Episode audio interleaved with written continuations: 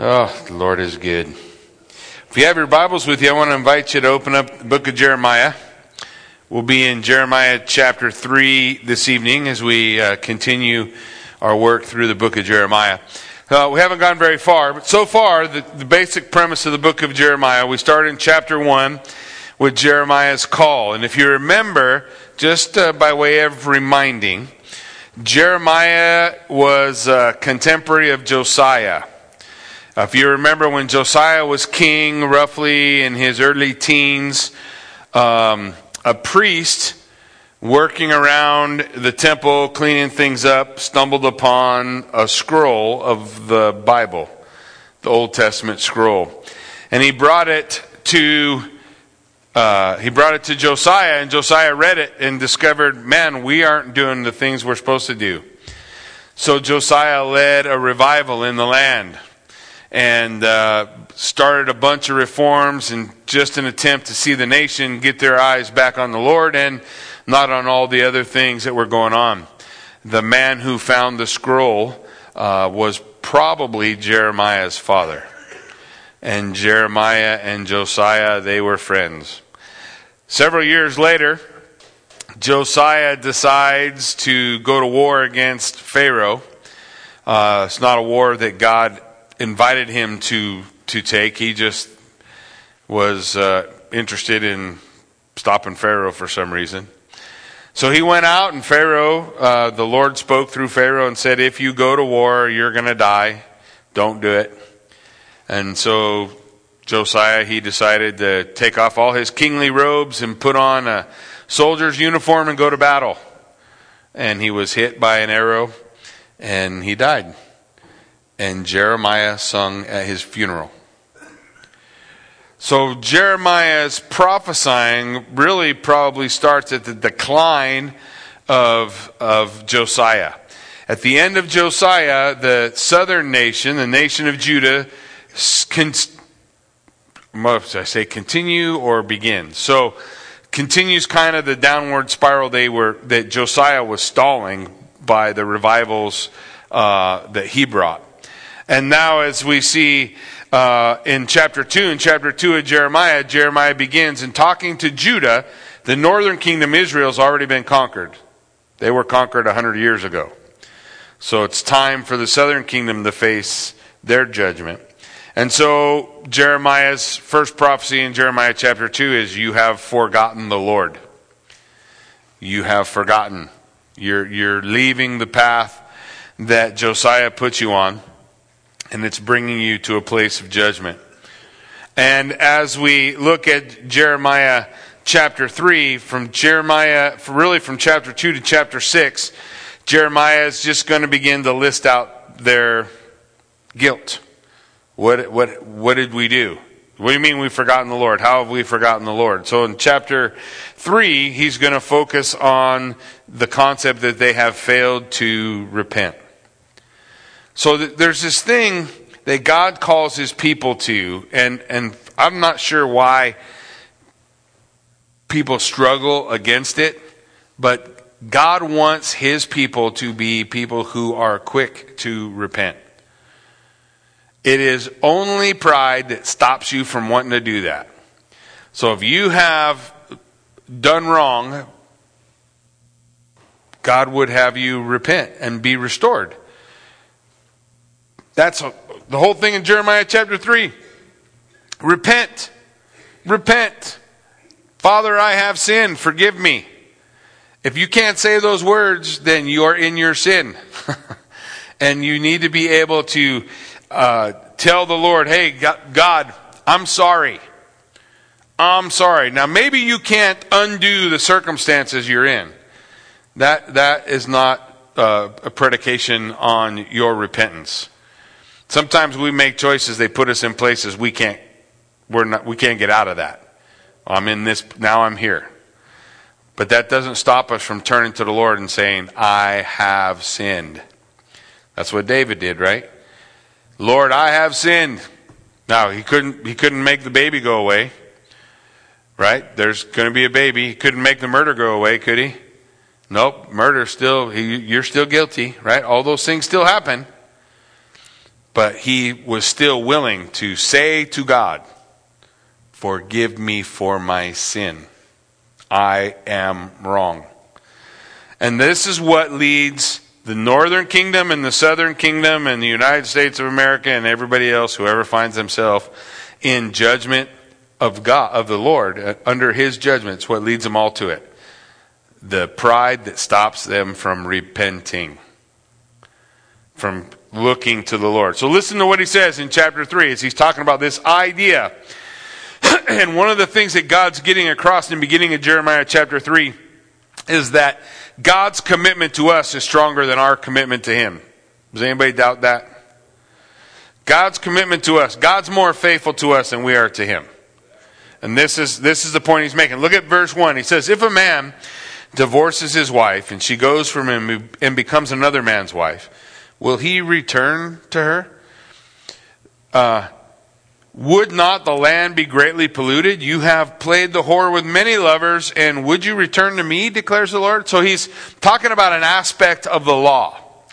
Under the law, there was something called the writ of divorce. A man was able to give his wife a writ of divorce, and they split up. It's not any different than the way people get divorced today, right? They could have a writ of divorce, but this is what God said. God said, if you get divorced and you marry another, you can't come back. So when you, when you move on, and what's the point? The point is, look, the goal of marriage is not how many promises can I make and break. Do you guys get what I'm saying? The whole con- God's whole concept of marriage, I don't want us to miss this, the whole picture of marriage, and why is it such a big deal, is because marriage is a picture of the relationship between uh, Jesus Christ and the church. It's a picture of the relationship between God the Father and God the Son. All of these things, the unity within the, the triune Godhead, it's all about marriage. That's why God made it. He's the one who created it. So he laid it out. Look, if you stand before me, this is what God's saying, you stand before me and you vow. Lord, I vow. Everybody says the vows, right? Till death do us part. I have not been in one wedding. I've been doing weddings for twenty-five years. I haven't seen one not say those words. But I've seen a lot of them not keep them. So God says, look, if you do this, oh, and ultimately, Jesus said the reason God gave him that allowance was because of the hardness of their heart. That God's desire is not that any would divorce. But so you, you get rid of divorce, God says, and you go off and you marry someone else. The law, Deuteronomy twenty-four, one through four, says, when a man takes a wife and marries her, and if then she finds no favor in his eyes because he has found some indecency in her. Well, in our world and theirs, that usually meant he found some decency in someone else. And he writes her a certificate of divorce, puts it in her hand, and sends her out of his house. And she departs. And if she goes and becomes another man's wife, and the latter man hates her, writes her a, a certificate of divorce, and puts it in her hand and sends her out. Or if the latter man dies, who took her to be his wife, her former husband who sent her away may not take her again. So God's point was, you, you don't get to make a covenant, break a covenant, and go back and do it again. Covenants matter. Now, why do you think it's like that? How many of God's covenants has he broken? How many times has God promised to provide salvation and then said, well, you know what, I don't like you. You know, this morning, your morning breath was horrible. You're out of here. You burnt my toast. Or, you know, I saw somebody else who loves me more than you do. Does God do that? No. Are there bridges you can't come back from crossing? Are there bells you can ring and not unring? Yeah. And so God is saying, look, listen, this is important. Because everything we do in life, and the law that God has given, everything we do through the law of God is to describe some attribute of God that we need to understand. It's, it's not a little thing to God. It's a big deal. It matters to him. And so he's saying to the nation in Jeremiah chapter three, so now this is the comparison. This is why it matters. You track with me. This is why it matters. Look, you left, okay, the wife, Israel, left the husband, God, and cheated on him. We all understand that, right? In our world, we, we recognize the, the problems that break relationships. And so God says, now you want to return to me? How often does that work in the real world? Not very many times. Not very many times. You get to come back from that, right? And so the Lord is asking, isn't the land polluted? You realize that, that God, because of the pollution of the land, that's what brought judgment on the Canaanites. That's what brought, which was the Israelites getting the land. And then when the Israel's, Israelites got the land, God said, now look, don't pollute the land like they did. What pollutes the land? When Cain killed Abel, you remember what God said? Abel's blood did what? Cried out to me from where? From the ground. The ground is polluted with innocent blood. In Malachi, when God gives his big... Uh, um, God gives his, his hatred of divorce. That's what he declares in Malachi. I hate divorce. You know why he says he hates it? Because it covers the earth with blood and tears. The tears of the, the wife of your youth. The blood of your children. Who pays the price and all those things? Now, I've... I've been doing this a long time. I have married people and watched them get divorced and go on. And I'm not saying there's not life after we mess up. But what do we do when we mess up? Oh, that's an interesting concept, right? So if I go before the Lord and I say, look, I didn't do nothing wrong. Well, you should read Genesis chapter three, right? Hey, uh, Adam, what happened? You're supposed to be taking care of Eve.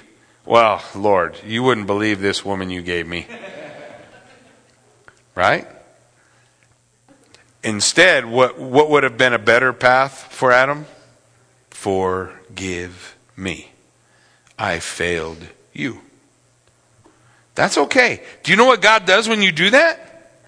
He forgives you. You know what he does when you pretend you have not done anything wrong?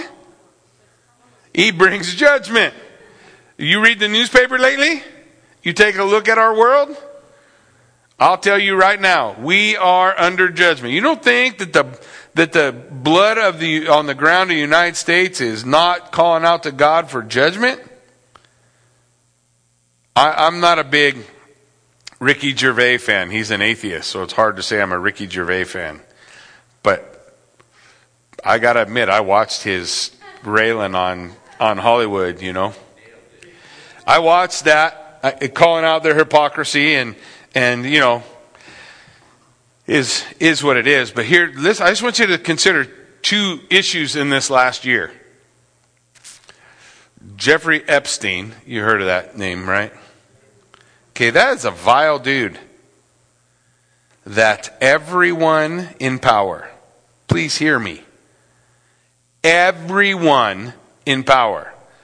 No, you don't get to take your favorite guy's name off the list. Everyone was on his plane.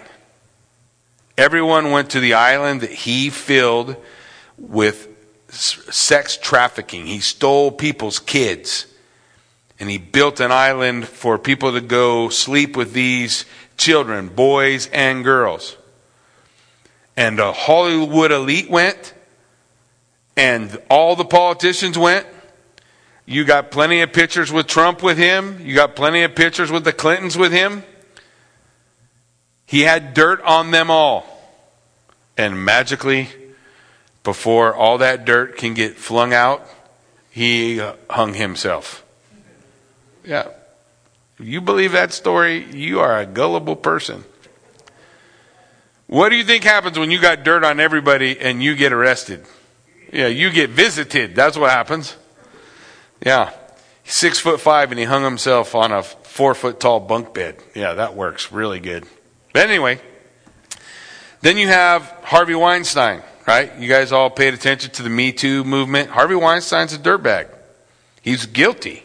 He did all the things they said. And all of the Hollywood elite praised him for twenty years. All of them praised him for twenty years. You're going to tell me they didn't know? Yes, they did. You don't think the blood on the ground in the United States of America cries out for judgment? And what forestalls judgment? Repentance. Repent. Yeah, because when you repent, you get mercy. And when you don't, well, let's ask Nineveh. Jonah went to Nineveh. Nineveh repented. What did God do? Relented from judgment. They received mercy. Nahum went to Nineveh. What did Nineveh do? No repentance. What happened? Judgment. You don't see Nineveh anymore. Nineveh's gone. So you have the Lord saying to Judah, the blood is crying out. You, do you want to come back to me? You, you want that? How does that look? You tell me what conversation you would have with your wife or husband if they cheated on you, were unfaithful to you, and they wanted to come back. They and, and they don't. No talking about it. No, I'm, I was sorry. You, you're not looking for that. That's what we expect from each other. You don't think that's what God wants? I'm sorry, Lord. I was wrong. Forgive me. That ought to be quick to our lips, because you know you. So stop painting yourself like some righteous thing. That's not what God says you are. God says you're a dirt clod. Dirt clods are made of dirt. And dirt hurts other dirt. We need to be people quick to repent. But listen to what this, I, I don't want you to just lose sight of this idea and think, well, if a woman makes a covenant with another man, there was no return. And in this case, that's not what's happened. What has happened? She didn't make a covenant with another man. What'd she do? She just slept with a bunch of people, which is better. I don't know. It seems bad any way you look at it, right? Except the fact that she cheated on him with a lot of other men, we have a story about that, don't we? Isn't there another prophet in the Bible that God said, hey, Hosea? And Hosea said, yeah, Lord, Hosea, will you do whatever I ask you to do? Sure, Lord, I'll do whatever you ask me to do. Hosea, if I told you you couldn't wear nothing blue again, ever, would you do it? Yeah, Lord, I'll never wear blue again. What do you want? Go marry a prostitute. Uh, what? Yeah, go go marry a prostitute. I want you to live out the example of what I'm going to do for the nation of Israel. So he marries a prostitute. She has several children. Each child's name is a part of the prophecy of Hosea. And then in Hosea two fourteen, I'm just going to read this section of Hosea two fourteen. Uh, this is what God is saying. He's this is what Hosea is going to do for his wife Gomer, and this is what God says I'm going to do for Israel. So he says, therefore, behold, I will allure her and bring her into the wilderness, and I will speak tenderly to her. And there I will give her her vineyards and make the valley of Achor, means trouble, the valley of trouble. I'm going to make the valley of Achor a door of hope. And there she shall answer as in the days of her youth, as at the time when she first came out of Egypt. And in that day, declares the Lord, you will call me my husband, and no longer will you call me my Baal. You know what Baal means? Baal just means Lord. Baal, Lord. You're not, you're not going to call me Lord. You're going to call me my husband. Right? There's a, a relationship mm, less built on formalities and more built on love, right? Isn't that how it sounds? I'm going to I'm going to wipe the other names of all the other Baals, all the other people you ever called Lord. I'm going to wipe that all out of your mind. Um, I'll wipe it from your mouth, and they shall be remembered by name no more. And I will make for them a covenant on that day. Now, what is important about God's covenants? Does he keep them? Is that something we ought to do as well? And if we don't keep a covenant, have we sinned? And if we've sinned, what do we do about that? Repent. You guys are getting it. See, I knew you were smarter than the nation of Israel. So, and I will make for them a covenant on that day with the beasts of the field, the birds of the heavens, the creeping things on the ground. And I will abolish the bow, the sword, and war from the land. And I will make you to lie down in safety. And I will betroth you to me. What's the next word? Forever. How long is that? Okay, so we understand.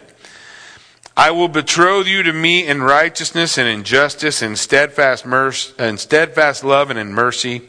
I will betroth you to me in faithfulness. That's one thing she had never been, right? God says, I'm, I'm gonna, I'm gonna betroth you to me in faithfulness. So God's saying, I'll, be, I'm faithful. Uh, and you shall know the Lord. And in that day I will answer, declares the Lord. I will answer the heavens, and they will answer the earth. And the earth will answer the grain and the wine and the oil. And they shall answer Jezreel, one of the kids. And I will sow her for myself in the land. And I will have mercy on No Mercy. That's another one of the children. One of the children was named No Mercy. God says, but I'll have mercy on No Mercy. And I will say to not my people, that's the third child, you are my people. So he's saying, look, I'm going to I'm going to redeem all of it. All of them all of them had n- negative names. Nobody wanted these names. But God's point in naming them that was saying the day will come when not my people will be my people, when No Mercy will receive mercy. And they will say, you are my God. And I, the Lord, will say, uh, and I, I, and the Lord said to me, go again and love a woman who is loved by another man and is an adulteress. Now this is his word to Hosea to go get Gomer. Uh, even as the Lord loves the children of Israel, though they turn to other gods and love the cakes of raisins, so I bought her. So when his wife left, she ended up in slavery.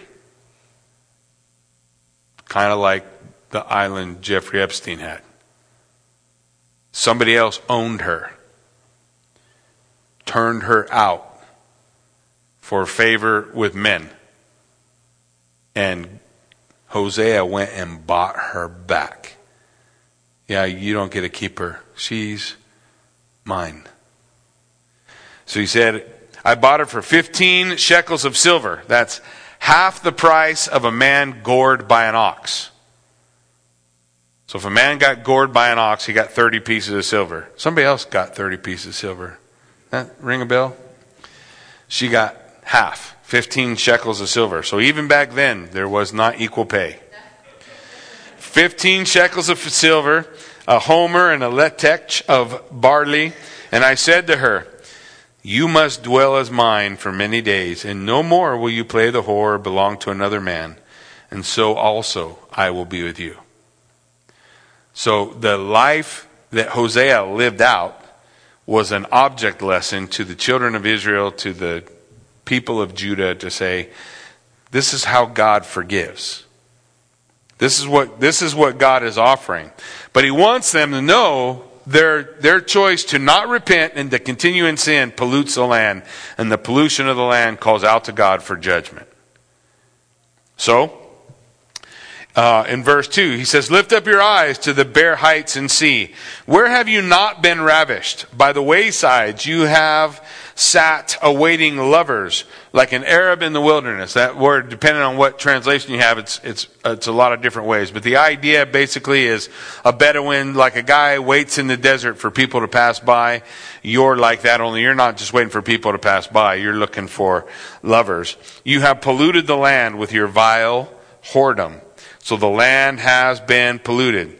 So the question is whether Israel, who has sinned so deeply, can just profess to return.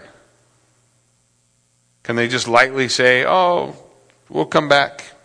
But that's what they're going to do. Look, it says in verse three, therefore the showers have been withheld, the spring rain has not come, yet you have the forehead of a whore. You refuse to be ashamed. You ever seen people who don't have no shame? Yeah, if you watch the Golden Globes, you saw at least one. It was crazy. A woman stood in front of the viewing public and proclaimed the glories of abortion, which allowed her to make a movie so she could win an award. Basically, she's saying, I sacrificed my baby so I could become a star. That's not different than what they were doing in the old days. And there was no shame. Round of applause from the room. Woo! Great! That's awesome. We're so glad. There is no shame. There is no shame. There should be shame.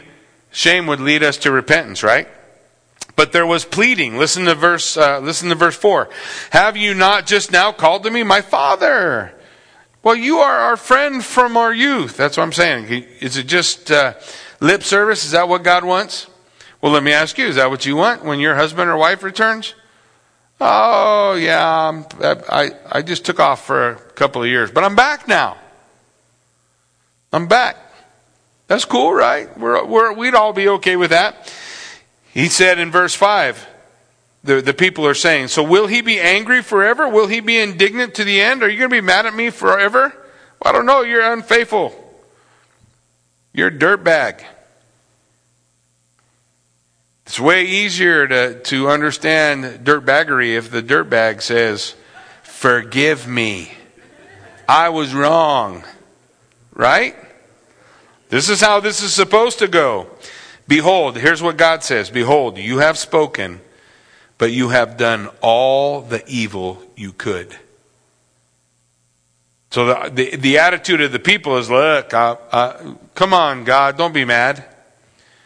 But God's like, oh, there's not even something evil you, you haven't done yet. You've done it all.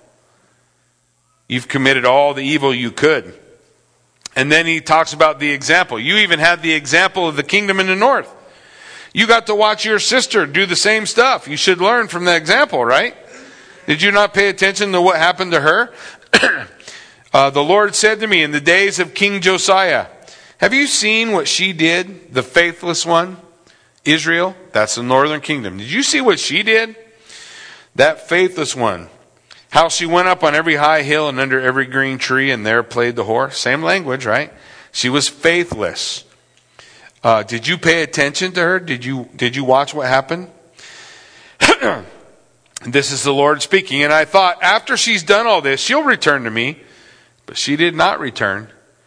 And her uh, treacherous sister Judah saw it. So he calls Israel faithless and Judah treacherous. Because Judah watched it all. Watched everything that the northern kingdom did and the judgment that came on them. And God says, "Were you not, did you, are you not paying attention? You're doing the same stuff. What's going on? What's happening?" She saw that for all the adulteries of that faithless one Israel, I sent her away with a decree of divorce. Yet her treacherous sister Judah did not fear, and she too played the whore. Did not learn from the example of the northern kingdom and fell into this exact same sin. Because she took her whoredom lightly, she polluted the land, committing adultery with stone and tree. Yet for all this, her treacherous sister Judah did not return to me with her whole heart, but in pretense. You hear what God's saying? Oh, come on, God, don't be mad. Why are you mad? Well, I, I just had a, I just had a problem for a minute, but I'm okay now. All the excuses that we might sell. The Lord said to me, faithless Israel has shown herself more righteous than treacherous Judah. So God says, northern kingdom that got judged first, roughly one hundred fifty years before the judgment came to the south, God says, that one's more righteous because she was first. You should have learned. You've seen. You should have seen what was going on. You should have turned. Now listen, this is what God says to Jeremiah. So go and proclaim these words toward the north. Now there's nobody there anymore. The north is gone. So Jeremiah is proclaiming these things to the kingdom in the south, and then God says, turn toward the north. So Jeremiah is going to prophesy toward the north, where Israel was. And he's going to say to Israel, "Return, faithless Israel, declares the Lord. I will not look on you in anger, for I am merciful, declares the Lord. I will not be angry forever." We don't have to be afraid to come before the Lord and admit our guilt. Look what he says in verse thirteen. This is an important phrase. Only acknowledge your guilt. So God says, I'll be merciful and I'll forgive. Just acknowledge your guilt.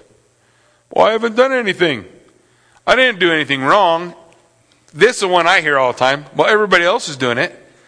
Holy cow. What's that? How's that work?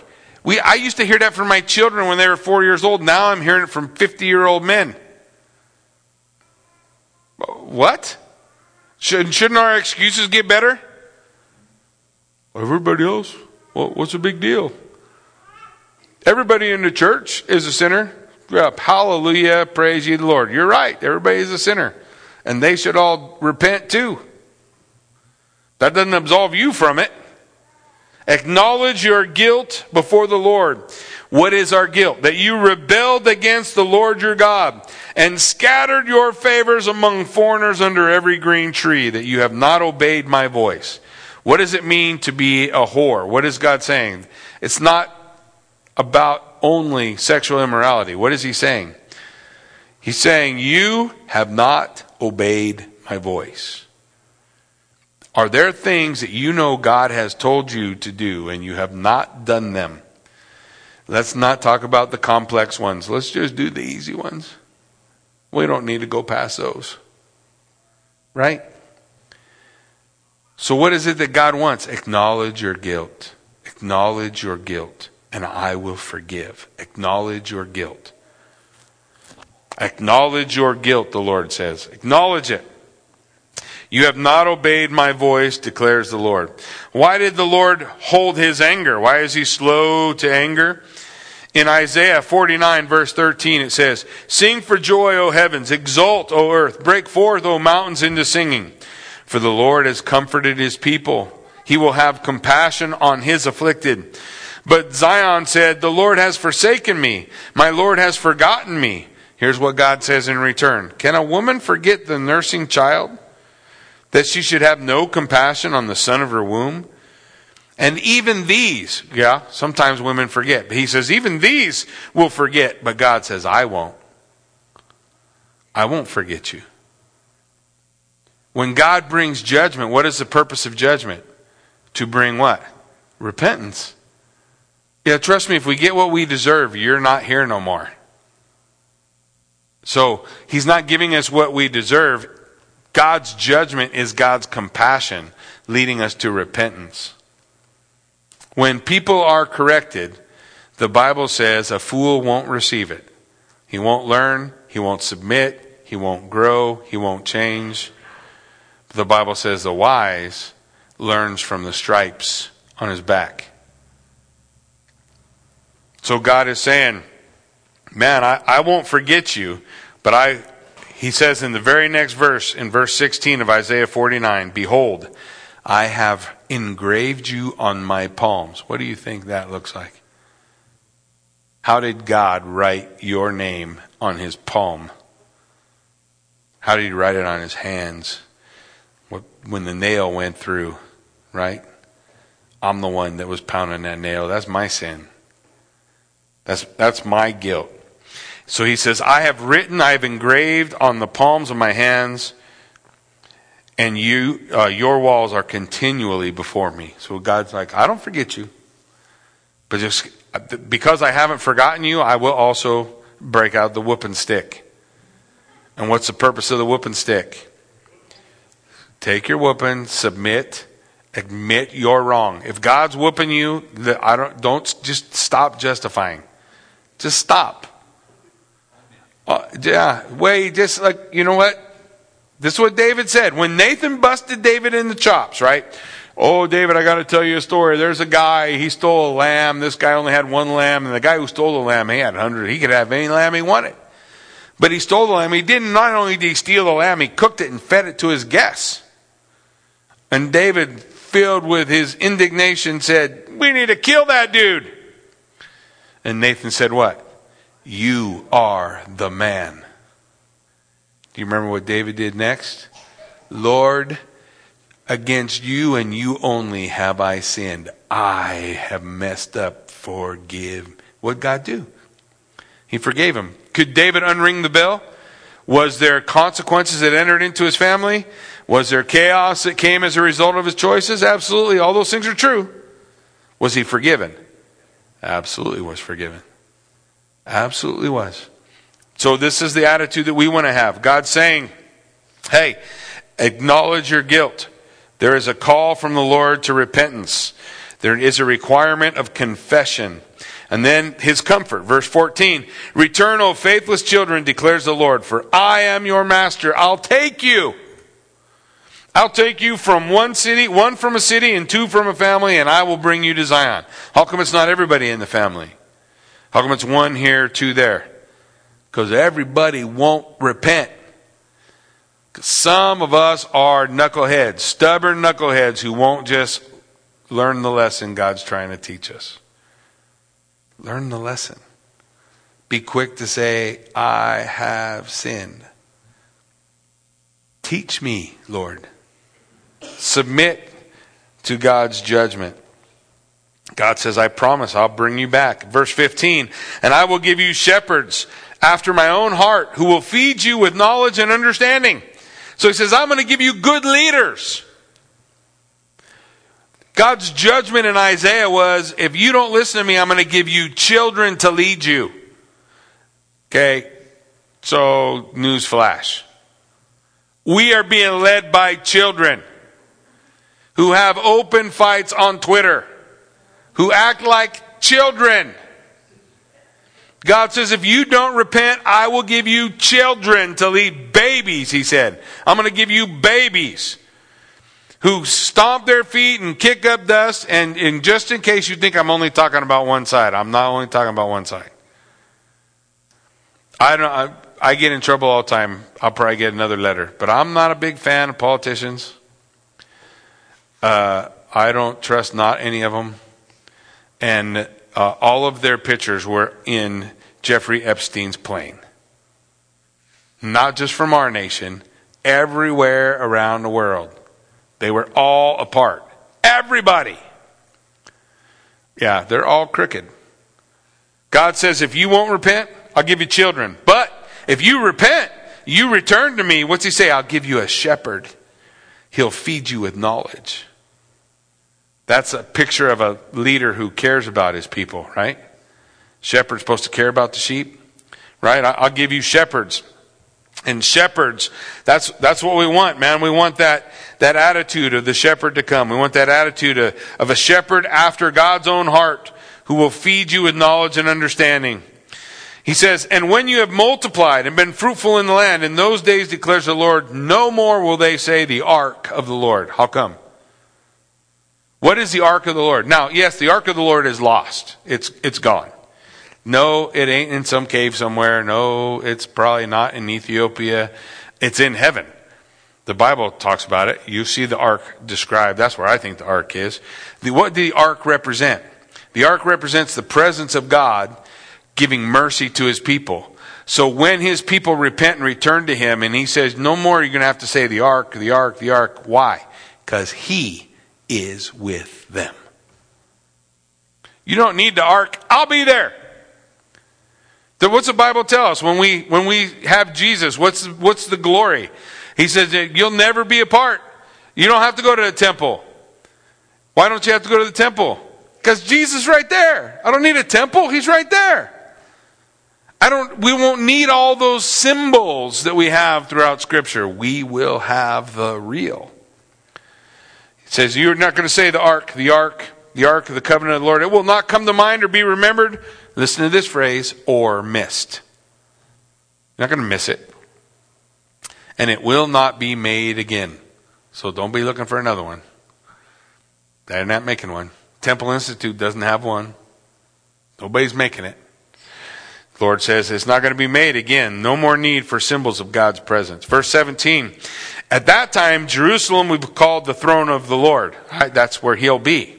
Jerusalem will be the throne of the Lord. All the nations will come to gather to it. So not just Israel who repents, everybody who repents, right? They'll all come to that place. That's how we get in. They'll all come to the throne of the Lord. All the nations will gather to the presence of the Lord in Jerusalem. They will no more stubbornly, this is how we do it, they will no more stubbornly follow their own evil heart. Why? Because God's going to give us a new heart, right? Isn't that what Ezekiel said? The Lord will give you a new heart. He'll take your heart of stone and give you a heart of flesh. Soft heart. Take the hard heart out, give you a soft heart.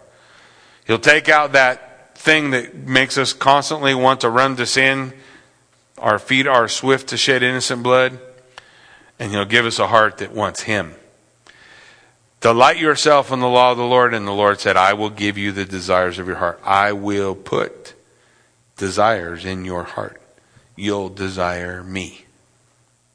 That's pretty, that's pretty incredible. This is the, this is the call. This is what they're describing. No more will they stubbornly follow their own evil heart. In those days, the house of Judah will join the house of Israel. So he's saying, I know I'm prophesying to the north, but one day there won't be two nations, there'll be one. All the broken pieces of all the broken families all around the world of the people who stubbornly followed their own selfish desires, all that is going to be one family one day. God puts it all together. For which ones? Those who repent. Repent. It's kind of an important theme in Scripture, right? He said, together they will come from the land of the north to the land that I gave your fathers. I said, how? How I would set you among my sons and give you a pleasant land, a heritage most beautiful from all the nations. And I thought you would call me my father and would not turn from following me. That's God speaking. Thought you would call me my father and not turn from following me. Need to trust our father. He goes on, surely, as a treacherous wife leaves her husband, so you have been treacherous to me, O house of Israel, declares the Lord. So, now he's going to rehearse. What what lessons do you need to learn from this prophecy that, that Jeremiah has laid out? Well, God's desire is to see restoration, right? How does restoration happen? Repentance. Repentance. People repent. Call on the name of the Lord. What's number one lesson? Number one lesson, why are we under judgment? Forsaking our Lord. Forsaking like a treacherous wife leaves her husband. He says, so you have been treacherous to me, O house of Israel, declares the Lord. Number one, lesson to be learned. You are treacherous to me, says the Lord. Number two, forgetting the Lord. A voice on the bare heights is heard, weeping and pleading of Israel's sons because they have perverted their way. They have forgotten the Lord their God. Lesson number two, you have forgotten the Lord your God. This is what Jeremiah wants the people to take from the message he's delivered. Number three, the only hope is not Luke Skywalker. Luke, you are our only hope. I hate that line. Luke's not the only hope. Listen, here's the only hope. Return, O faithless sons, I will heal your faithlessness. Okay? This Jesus said this, I can only heal someone who knows they're sick. If you don't know you're sick, you don't get healed. Because you don't think you need healed. Was that because the scribes and the Pharisees were pure and perfect? No, you can't be pure and perfect in whitewashed tombs full of dead men's bones. Yeah, that doesn't work. They're sick. They just didn't know it. He says, I'll heal your faithlessness. How does God heal our faithlessness? Then we need to know we are faithless. Forgive us, Lord. I will heal your faithlessness. Behold, we come to you, for you are the Lord our God. Truly the hills are a delusion, the orgies on the mountains.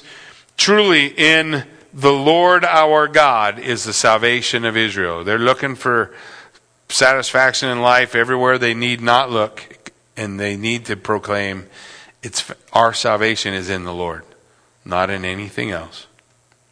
Our salvation is in the Lord. The fourth lesson, following the Lord, third lesson, following the Lord is their only hope. Fourth lesson, failure to obey is what caused this rebellion. There's no such thing as a white lie or a small failure. It's all rebellion against the Lord. But from our youth, the shameful thing has devoured all for which our fathers labored. The flocks, the herds, sons and daughters. Let us lie down in our shame. Let us, let our dishonor cover us. For we have sinned against the Lord our God. That's the phrase we got to get to, right? We have sinned. And not the Democrats have sinned. Yes, they have, but so have we. It's not the Republicans have sinned. Yes, they have, but so have we. Because while they were doing all their dirty deeds from the top of the mountaintops, we did nothing. We are guilty. We paid for their movies and we laughed at their jokes and we just celebrated all their same debauchery. And we didn't call them to repentance. So our cry should sound like theirs. We have sinned against the Lord our God, we and our fathers, from our youth till now, because we did not obey your voice, O Lord. God calls us, he says, to obey is better than sacrifice. We all want to know, what sacrifice? Oh, I, I done wrong. I'll give a sacrifice. I'll write a check to the church. I'll give them, you know, forty bucks this week or whatever the deal is. And that's, there's no sacrifice. God doesn't want it. He doesn't want their sacrifice either, he says. I don't want your sacrifice. Your sacrifice just adds to the blood crying out to the ground for me to judge you. What does he want? Repent and obey. Say, I'm sorry. And then do what you should have done, right? Make the right choices. Don't give yourself comfort by saying, oh, everyone's doing it. That's what we expect from a child, right? But we're we're not we're supposed to let go of childish things. Grow up. Forgive me, Lord. How many times do I got to ask the Lord for forgiveness in a day? Well, I don't know. How many minutes are in a day? I have to ask him often. Does, because I have to ask God often for forgiveness, does that mean I'm not supposed to try? That's not what that means. He calls us to holiness, right? Be ye perfect as our Father in heaven is perfect. I want to, I want to follow him when he calls me. Is there something he doesn't want me to obey? No. I want to obey. I want to follow. I want to, where I'm wrong, I want to submit. Repent. And then when the Lord comes to a place like he comes to Ezekiel and he says, I look to and fro for a man who would stand in the gap. He won't have to say that about us. Because he'll say, I looked to and fro and there were men standing in the gap. That'll be a good thing. But the way we get there, not in our pride or our self-righteousness, we get there by being men and women quick to repent, seek his forgiveness, and do better. Well, what if we fail again? You will. Just do it again. He doesn't say, if you ask me for forgiveness, you know, too many times, I'm going to stop. That verse is not in the Bible. You honestly seek him. There ain't nobody here probably sinned worse than David. You know, we're, we're probably not too many convicted murderers here. Probably not too many. There's probably a few. There's a few of guys like me, so convicted adulterers. I could be a convicted murderer as well. I, I killed two babies because they were in the way. So, hey, there's a there's plenty of guilt. But all we do is what David did. Father, forgive me. Forgive me. I'm sorry. And that blood that I poured out on the ground stops crying for judgment. That's what we need. Our world is nutty. There are crazy things going on. We want to see it turn.